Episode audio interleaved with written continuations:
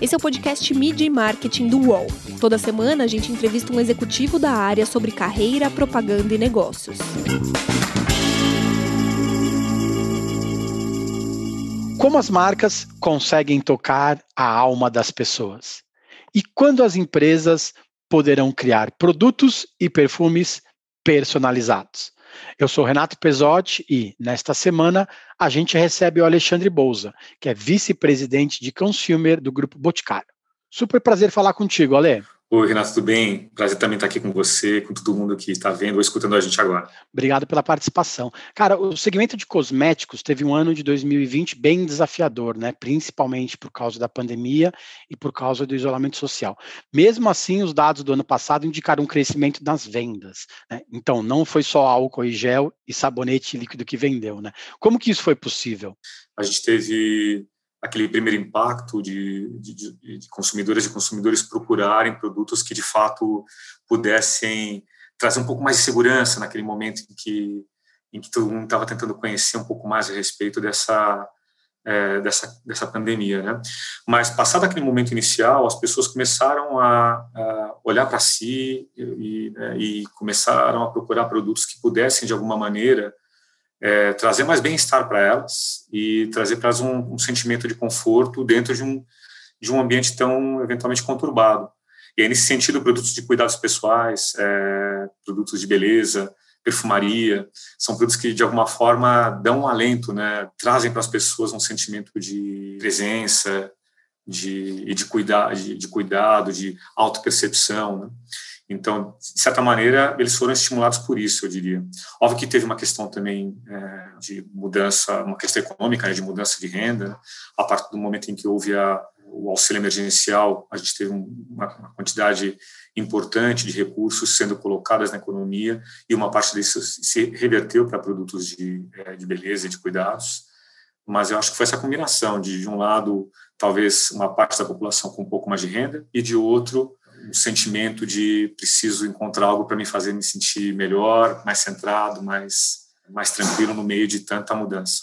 Se de um lado tinha menos gente na rua, por outro tinha mais gente se maquiando em casa também, né? Sim, com certeza, né? As pessoas é, acabam querendo se cuidar e, e esse é um ponto, um ponto relevante. Talvez mude um pouco o tipo de produto que você usa, né? Então, eventualmente, é, há produtos em que você tem um uso maior, eventualmente, quando você sai de casa, outros que você usa mais quando você está, eventualmente, é, dentro da sua casa. Há produtos que você começou a usar mais, por exemplo, se eventualmente você precisava fazer muitos contatos via vídeo. Então, a gente vê que maquiagens que ajudam de alguma forma você a, a se apresentar melhor no vídeo, né, que eliminem o excesso de luminosidade, é, ou que de alguma forma melhorem a sua, a, a sua, o, o, seu olhar, foram, foram bastante bem, é, principalmente aí é, depois daquele primeiro susto da, dos primeiros meses da pandemia no ano passado. No segundo semestre houve uma recuperação importante. O que mais mudou na comunicação né, da empresa? É, lógico que no primeiro momento pensou-se muito em mudar o estilo de publicidade, de propaganda, uma forma diferente de falar com o consumidor, né? Isso já voltou ao planejamento inicial, é, ou, ou, voltou ao trilho, ou você acha que essa mudança que a gente teve do ano passado para cá, principalmente em relação à empatia, vai ser o caminho da, daqui para frente? Eu acho que a primeira coisa que aconteceu é, logo depois da, do impacto inicial da pandemia foi uma revisão importante e uma, e uma segurada importante nos investimentos. Né? Acho que a grande maioria dos, dos, dos anunciantes fez um movimento de segurar um pouco o investimento e entender é, a nova situação do ponto de vista de é, como o mercado ia se posicionar e da forma como a gente poderia de alguma a gente poderia se inserir nele. Acho que também tem uma questão é, não só do ponto de vista obviamente econômico de pô, peraí, será como reagir às vendas e como a gente pode é, frente a isso com os nossos investimentos em, em, em, publicidade, mas também de captar um pouco mais qual era o momento dos consumidores. Eu acho que aí teve um, uma, uma coisa legal. E aí eu posso falar um pouco mais sobre o que a gente fez aqui, por exemplo, no Boticário. Né? É, logo no início, né, de quando as pessoas ainda estavam falando muito sobre é, como se comportar, o que fazer para poder se proteger, uma das primeiras coisas que a gente fez, é, logo no, nos primeiros fins de semana em que a gente trouxe comunicação ao ar, a gente fez uma substituição das campanhas como elas estavam originalmente, por campanhas que falavam sobre a importância de você ficar em casa, que naquele, naquele início era, era um aspecto muito relevante se falar, olha, puxa, vamos ficar em casa, vamos tentar é, cuidar de si próprio, cuidar dos, das pessoas que a gente ama, cuidar da, né, da, do nosso coletivo. Então, acho que isso foi um, é, um ponto importante, uma segurada, é, reorganizar do ponto de vista é, tanto de investimentos, mas também do ponto de vista do que de mensagem, né, do que a gente deveria estar falando para criar essa essa conexão com o mundo que os consumidores estavam sentindo naquele momento. E eu acho que depois disso, obviamente, teve é, uma revisão de é, de planejamento de investimentos, buscando investimentos que fossem mais apropriados para essa nova realidade de consumidores que muitas vezes acabaram ficando mais em casa, eventualmente utilizando mais é, é, os meios digitais para poder se comunicar e se relacionar com, com seus amigos, com suas, com suas redes de contatos, e também, por exemplo, vendo mais televisão, né, que foi também um, um, aspecto interessante que aconteceu no ano passado. Né, aumentou a audiência de, de, de, canais de TV, aumentou a audiência de TV por assinatura e aumentou o uso de redes sociais. Né. E, enfim, então foi um pouco em cima disso que a gente tentou se reordenar ao longo desse ano. Os jovens passaram a ver mais televisão e os mais velhos passaram a entrar mais na internet, né? Teve uma mudança drástica nessa, nesse perfil que até então era meio estabelecido, né? Sim. É, eu acho interessante isso, porque me parece que a pandemia, é, muito se fala de que a pandemia ela ela mudou muita coisa, né? A gente não vai voltar ao antigo normal, entre aspas, né? O que eu acho que a pandemia fez, de certa maneira, foi acelerar várias coisas que já estavam em, em curso, né? Muitas tendências que já estavam em curso, né? É, por exemplo, a tendência da digitalização e da comunicação é, ter que se voltar cada vez mais para as necessidades individuais, né? É, cada vez mais você vê pessoas consumindo conteúdo de forma individual. Né? Então, ainda que haja mais consumo de TV, muitas vezes esse consumo foi também mais individual né, com pessoas vendo seus, suas programações, não numa experiência coletiva, mas numa experiência mais individual. E aí acho que a comunicação também tem que é, atender a, esse, a essa tendência, a essa mudança, né, trazendo formatos e trazendo mensagens que, que sejam mais aderentes a esse momento em que as pessoas buscam eventualmente conteúdos que tenham mais significado para si ou para o grupo muito próximo com os quais elas se relacionam umas marcas nessa pegada que você falou apostam em experiências, né? O consumidor ele não quer mais só ir lá e comprar um produto, levar para casa e acabou. Ele quer a solução para um problema dele, né? Como que é essa inovação dentro do Boticário, do grupo Boticário? É mais fácil hoje criar novos produtos e isso daqui para frente vai ser mais fácil ainda? Poxa, criar novos produtos é sempre um desafio, porque o que a gente busca fazer aqui no, no Boticário é, de garantir que a gente esteja tentando endereçar necessidades bastante é, bastante concretas, tangíveis dos consumidores. Isso nem sempre é, é muito fácil de você conseguir chegar. Né? Então, por exemplo, quando você quando você busca endereçar é, uma necessidade de conforto através de uma fragrância, é, que tipo de fragrância que você vai escolher para poder garantir isso? Né? É diferente, por exemplo, da é, de quando você está buscando endereçar uma necessidade de, é, por exemplo, de reenergização. É, e, então, isso pode ser através de, de, de, escolhas olfativas diferentes. Então, tem um trabalho grande de a gente poder procurar é, qual é essa fragrância, essa nota que ajuda a gente a, a reforçar esses sentimentos nas pessoas, ou mesmo também de categorias que eventualmente façam mais sentido de você é, poder é, ofertar nessa nova realidade dentro de casa. Então, por exemplo, durante esse período é, de, do, do, último ano, aumentou muito o número de pessoas que começaram a fazer a barba em casa, para os homens que, né, que antes faziam a barba, muitos deles faziam a barba em barbearias, passaram a fazer mais a, é, o cuidado com a barba em casa. Outros, muitos consumidores e consumidoras começaram a cuidar do cabelo mais em casa, né, seja cortar, seja atingir o cabelo, seja hidratá-lo. Então, que tipo de produto que a gente poderia oferecer, ou que a gente já tinha na nossa, no nosso portfólio para oferecer, e como a gente é, comunicar para os nossos consumidores essa, essa oferta né, de produtos que, de alguma forma, poderiam ajudá-los a encarar esse momento de mudança na, na forma de hábitos é, de um jeito mais, mais completo e mais otimista. Né? Então, sim, deu um pouco de trabalho, mas por outro também é, é essa manter-se conectado com essa realidade é super importante. Então, as equipes precisam se manter sempre atentas a isso, né? Bom, o que está mudando na relação do consumidor com a sua, com seu cuidado, com a sua beleza? Né? Como ele está passando a cuidar do seu cabelo? Que tipo de, de sentimento ele quer evocar quando ele decide se perfumar depois do banho? Então, esse tipo de coisa é, exige da gente bastante é, né, levantamento de várias hipóteses e muita pesquisa também e, muito, e muita pesquisa, às vezes, de, uh, através de, de, comunicação social. Né? Em 2019, o Boticário lançou fragrâncias com a ajuda da inteligência artificial. Né?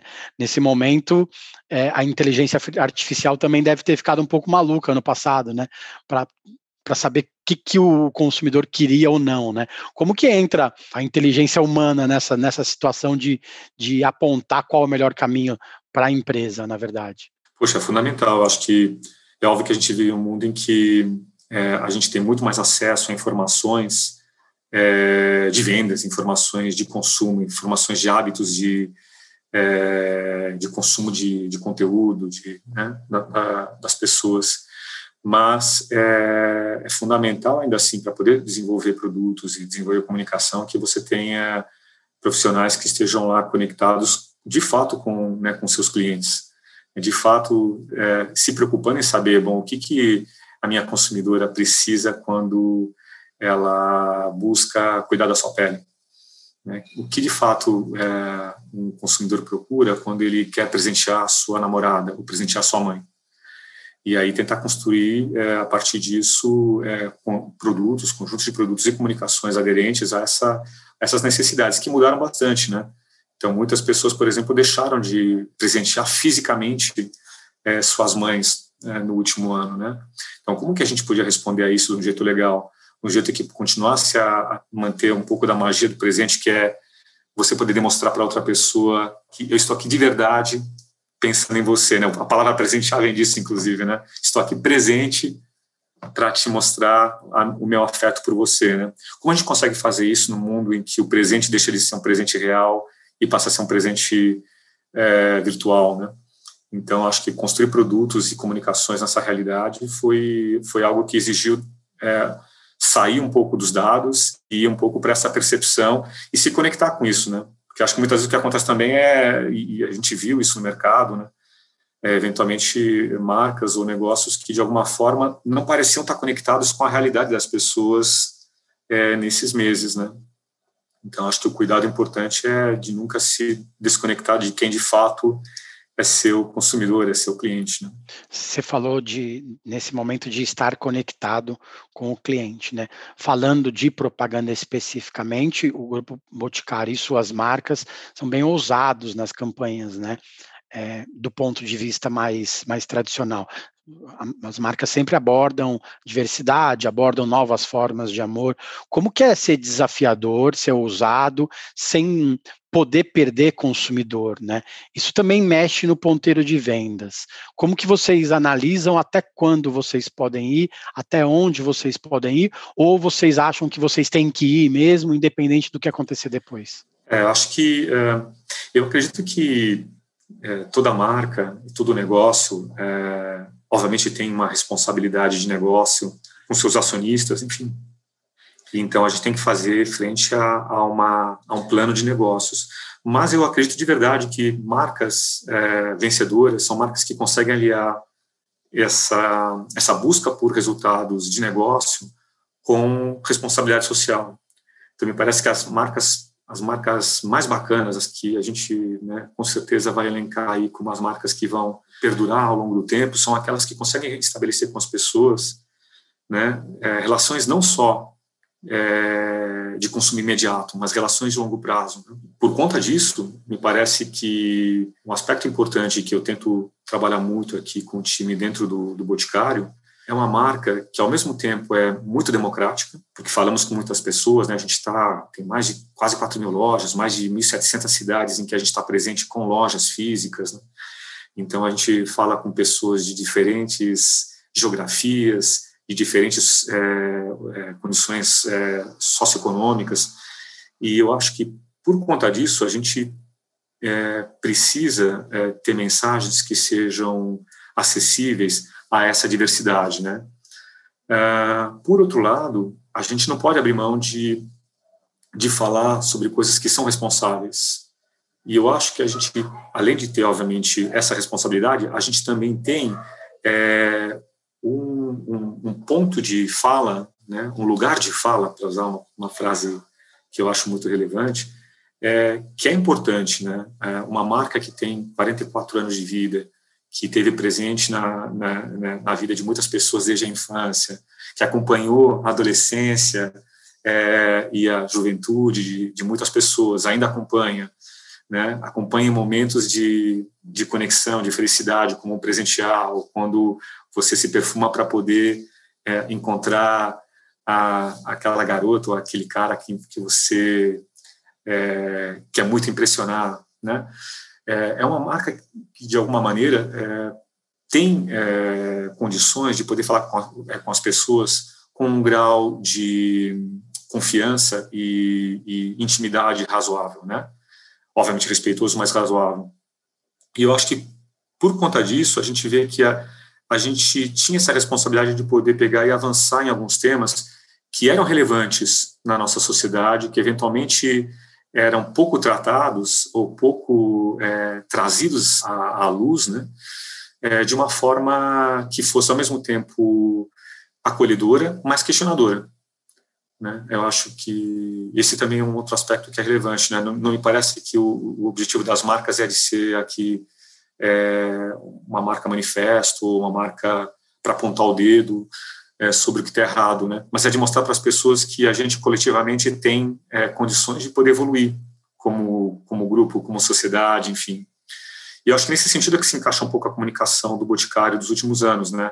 Foi uma comunicação que procurou mostrar que é, o importante é o amor e não é, e não se questionar a forma de amor, né? Que todas as formas são válidas, por exemplo, né? É, menos a de a, a de se colocar como defensor, por exemplo, da causa LGBTQ, que eu acho que é relevante e é super importante, mas mais para se colocar sobre é, um questionamento que me parece mais anterior e mais fundamental, né? É, sobre a importância de, do amor, da importância da gente respeitar é, as relações das pessoas, as, as, as, relações que as pessoas estabelecem, por exemplo, em relação a isso, né? É, ou em um tema, por exemplo, como a questão é, da igualdade racial, né? Que foi também um tema que a gente é, trouxe e, e, trouxe de verdade sem ser algo que a gente incentivasse ou tivesse necessariamente como ponto focal de é, discurso, né, que era falar sobre a importância da gente se ver, né, todos os brasileiros como iguais, né, como todos tendo o direito de se ver é, representados na tela, da, né, na tela do computador na tela da TV, por exemplo. Né. E aí a gente traz, por exemplo, uma comunicações, é, né, temos orgulho de, de, ter sido uma das primeiras é, marcas, empresas do Brasil a trazer comunicações onde é, os protagonistas eram pessoas é, pretas ou pardas. Né? É, e isso para a gente é super importante, né? É, a de que a gente não traga só a diversidade de forma figurativa. Né? Ah, tem lá uma, uma cena que tem várias pessoas e vamos colocar lá a cota de pessoas é, que se autodeclaram pretas ou pardas. Não, é, cara, família brasileira. Há famílias brasileiras que são brancas, há famílias brasileiras que são pretas. E isso tem que ser tratado com naturalidade.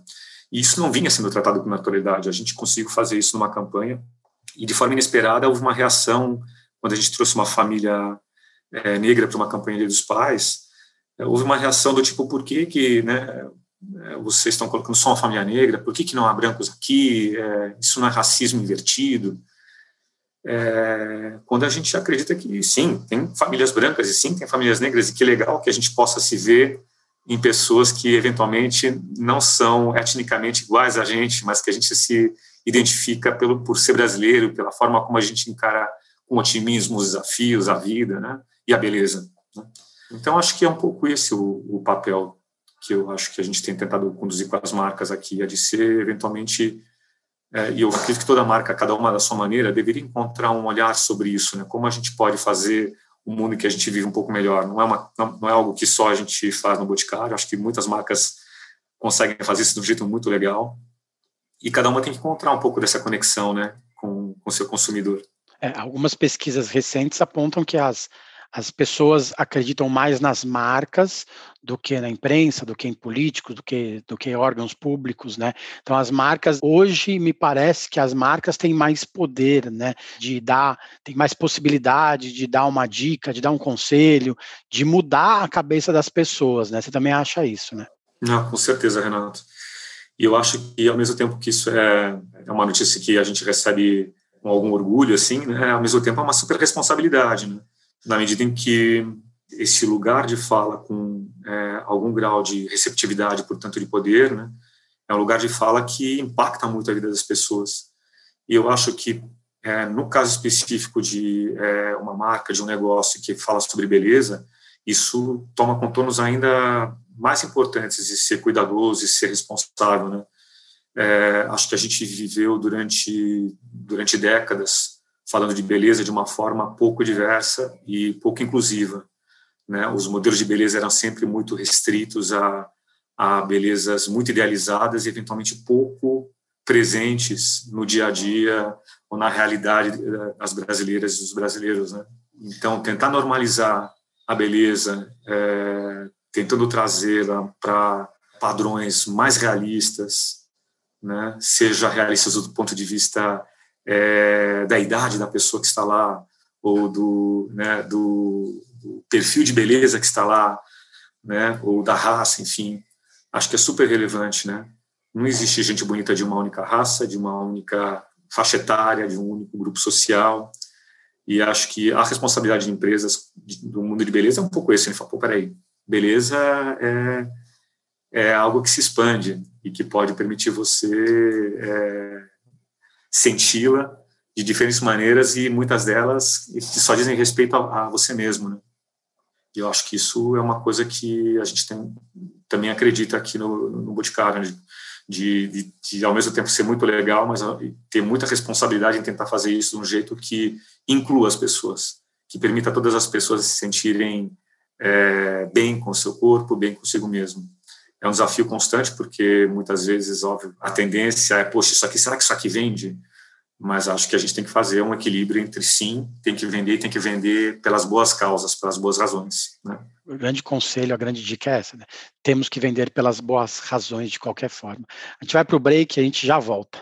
Enquanto na rua o comércio tem hora para fechar, na internet ele continua sempre aberto. E agora você pode abrir o seu negócio ou levá-lo para a internet com toda a facilidade, experiência e segurança do UOL. Chegou o UOL Meu Negócio. Com ele, você tem o criador de sites e a loja virtual para começar a crescer na internet. Faça como milhares de clientes. Acesse agora mesmo uol.com.br barra meu negócio e leve o seu negócio para a internet. UOL Meu Negócio, apoiador oficial do seu sonho.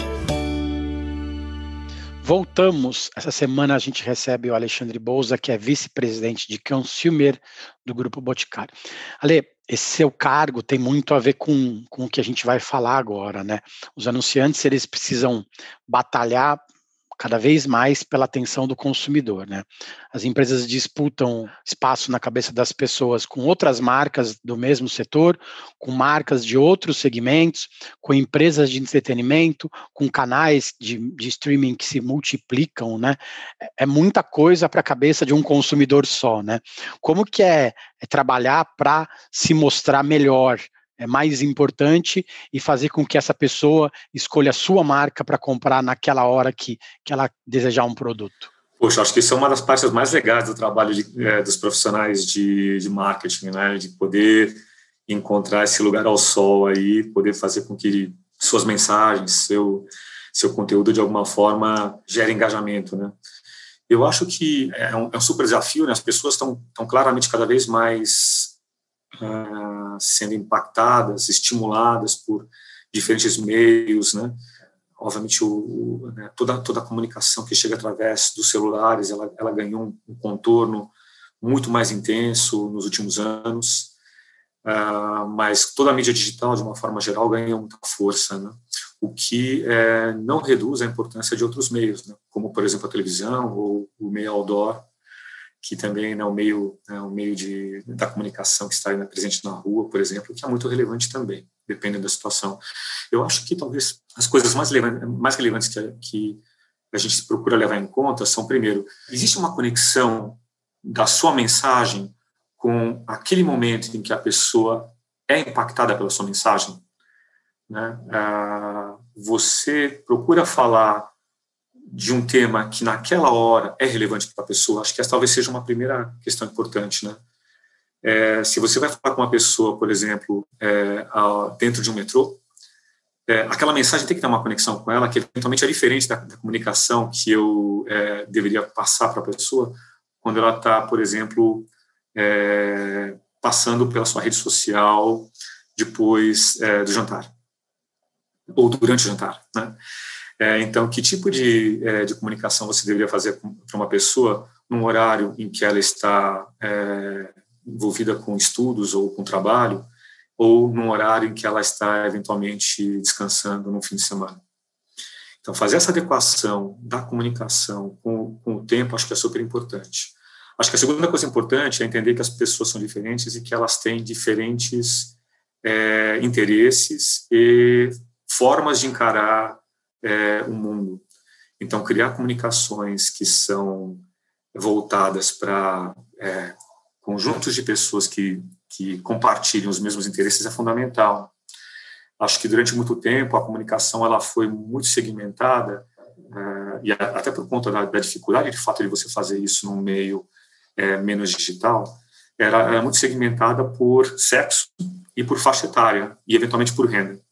É, e eu acho que cada vez mais vai ser menos importante a orientação sexual, a identidade de gênero ou a faixa de renda, ou a idade, né? Cada vez mais vai ser importante pensar o que, que move essas pessoas, esse conjunto de consumidores, né?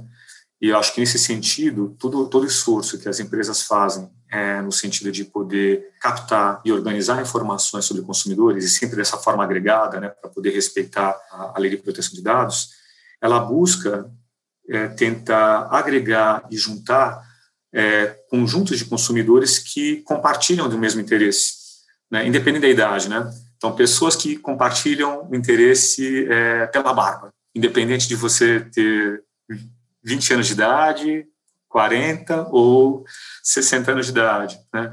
Pessoas que estão preocupadas em se sentir bonitas, né? independente é, da faixa etária, porque todas as idades podem, ter, podem né, ser momentos de beleza, né? E por aí vai. Então, acho que aí tentando encontrar, obviamente, temas, né, isso pode ser tão, tão específico quanto você, quanto você puder é, imaginar. Então, vou procurar pessoas que querem usar maquiagem enquanto fazem atividade física. Né? Que tipo de construção é, de, de target você quer fazer e que tipo de produto você tem para oferecer para ela nesse momento. Né? Então, acho que isso é uma coisa legal. Se eu estiver falando né, sobre uma maquiagem que a gente tá, eh, está lançando nesse momento, inclusive, uma maquiagem que ela é feita para esportistas, né, uma maquiagem de make Uma maquiagem que é feita para aquela pessoa que está disposta a usar uma maquiagem que é resistente ao suor e à umidade, à chuva. Poxa, tem que falar no, em, em, fóruns ou em lugares ou em, em, em, momentos em que as pessoas estejam dispostas a escutar isso e falar, poxa, isso aqui é para mim. Então, acho que esse talvez seja uh, o segundo ponto de conexão, né? E o terceiro, obviamente, a digitalização, né? na medida em que a gente consiga usar cada vez mais meios digitais, e isso independe de você estar falando só, só de, é, de internet, né? Então, cada vez mais a TV é digital, cada vez mais a, as interações físicas passam a ser digitais, com o uso de, de Bluetooth, por exemplo é, você consegue estar cada vez mais digitalizando essa informação e agregando é, as pessoas em torno de, de interesses comuns, né? Então, acho que é um pouco isso que tem sido o desafio de todo mundo que trabalha em comunicação e inovação de produtos. Você falou da fragmentação da mídia de um lado, do uso de dados do outro, né? No meio disso tudo tem a criatividade. Você acha que por conta dessa maior fragmentação e por conta desse maior uso de, de, dados, a criatividade perdeu um pouco do charme, a publicidade perdeu um pouco do charme que tinha 10, 15 anos atrás, ou a gente acha isso porque estamos nessa transição e às vezes olhamos para o passado com um pouco de nostalgia, na verdade? É, eu, eu sou um fã uh, incurável da, da, da, propaganda criativa. Né? Eu acho que a gente nunca vai ab, é, abrir mão de algo que, né, que desperte atenção, que nos faça sentir algo, que nos conecte de um jeito não racional. Né? É óbvio que me parece que os consumidores, nos últimos anos, por conta da digitalização, é, passaram a adotar hábitos cada vez mais racionais nas suas decisões de compra. E eu acho que a pandemia, inclusive, acelerou isso, né? esse, esse processo de deixa eu buscar aqui para ver o produto que eu quero, quem fala sobre ele, por que fala sobre ele, quais as razões para isso, deixa eu ver onde está o melhor preço, enfim, né? Então, tem toda uma tendência que leva cada vez mais os consumidores a eventualmente racionalizar suas decisões. Por outro lado, acho que existe muito de você poder ter um standout, você poder chamar a atenção das pessoas e gerar uma conexão com elas para o seu produto ou para a sua marca, porque você conseguiu falar de um jeito que tocou tocou a alma, tocou o coração da pessoa de um jeito diferente, né? Seja porque você usou humor, seja porque você usou sentimentos, seja porque você falou algo que fazia mais sentido para aquela pessoa e de um jeito criativo, né? Então, eu acho que não. Acho, é, voltando à sua pergunta, Renato, acho que criatividade sempre foi e sempre vai ser uma matéria-prima fundamental e que ela, na verdade, está sendo agora até beneficiada por você ter mais informações sobre as pessoas e podendo fazer comunicações mais precisas, né? comunicações que sejam mais adequadas àquele, àquele anseio, àquele desejo, àquela área de interesse, como eu falei. Né? Isso tem a ver com a sua formação, né? Você é, você é formado em, em economia. Como que você foi parar no marketing? pois é, né? Eu sou. Eu, eu, eu, brinco que eu sou um economista, mas publicitário frustrado. Né? Eu acho que economia, é, para mim, foi, foi uma, uma área que me, me atraiu pelo fato de, de, de ser uma, uma disciplina que acaba conectando vários tipos de conhecimento distintos, né? Vem um pouco daquilo né? quando você está estudando na escola, né? Aquela mistura do que é geografia com história, com matemática. Então, você junta disciplinas diferentes faz um bolão e gera economia, né? Estou simplificando aqui, mas acho que a economia faz essa inter, interrelação de, de causalidades que não necessariamente parecem estarem conectadas, né? E eu acho que o marketing também tem muito desse papel, né? E a publicidade também tem muito desse papel, cada um com a sua especialidade, né? A de você poder interpretar tendências é, de consumo, tendências é, de renda, é, momentos é, de sociedade, momentos culturais, fazer a conexão disso e tentar fazer disso algo que faça sentido para as pessoas e que e que elas se impactem jeito é, de um jeito engajador, né? Então eu vejo bastante conexão, na verdade. Né? Posso, os meus amigos publicitários vão estar nesse momento querendo me matar aqui de querer falar que publicidade e economia tem muito a ver, né? Mas eu acho que tem, no fundo, tem essa conexão de coisas muito distintas, né? Em publicidade você trabalha com psicologia, trabalha com comunicação, né? Você trabalha com marketing, né? então você trabalha com disciplinas diferentes que de alguma forma se interconectam. Então acho que é um pouco isso que me levou para o marketing. Acho que essa possibilidade de trabalhar com interdisciplinaridade em torno de uma coisa muito concreta que é engajar as pessoas em torno de sentimentos ou de necessidades.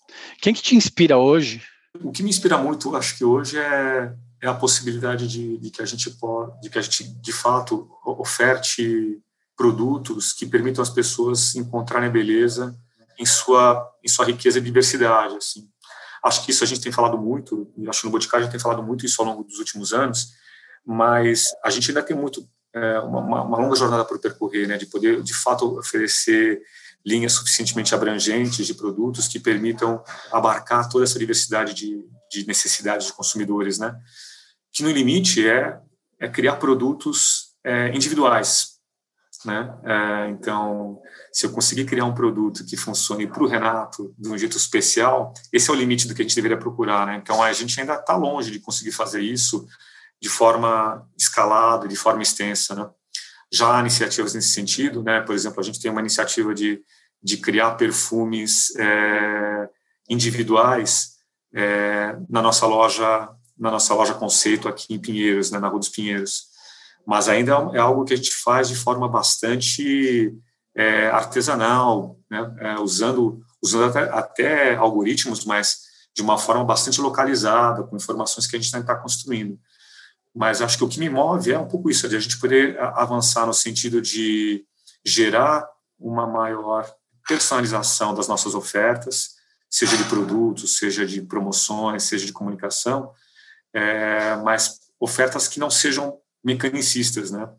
É, não sejam coisas que, que sejam presas a só a números, né? Que elas possam, obviamente, usar os números, mas serem abarcadas por, por conhecimento, por intuição, por qualidade estética.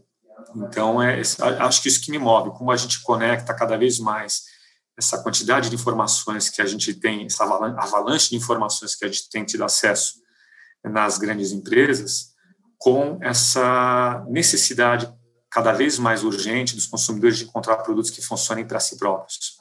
Então, acho que isso é o que me move hoje, encontrar um pouco dessa, desse desafio profissional, assim. Ale, obrigado pelo tempo. Boa sorte nesse desafio de alcançar né, a peculiaridade de cada um e desafio de alcançar a alma das pessoas, como você mesmo falou. Legal, obrigado, Renato. Para vocês que acompanham o nosso podcast, as entrevistas também são exibidas em vídeo, na íntegra, na programação do canal UOL. Toda segunda-feira, duas da tarde, tem um programa novo para vocês. Corre lá. Valeu, gente. Obrigado. Semana que vem tem mais. Os podcasts do UOL estão disponíveis em todas as plataformas. Você pode ver uma lista com esses programas em wall.com.br/podcasts. Mídia e Marketing tem apresentação e reportagem de Renato Pesotti, captação de áudio de João Pedro Pinheiro, produção de Laura Capanema e coordenação de Armando Pereira e Juliana Carpanês. Uau.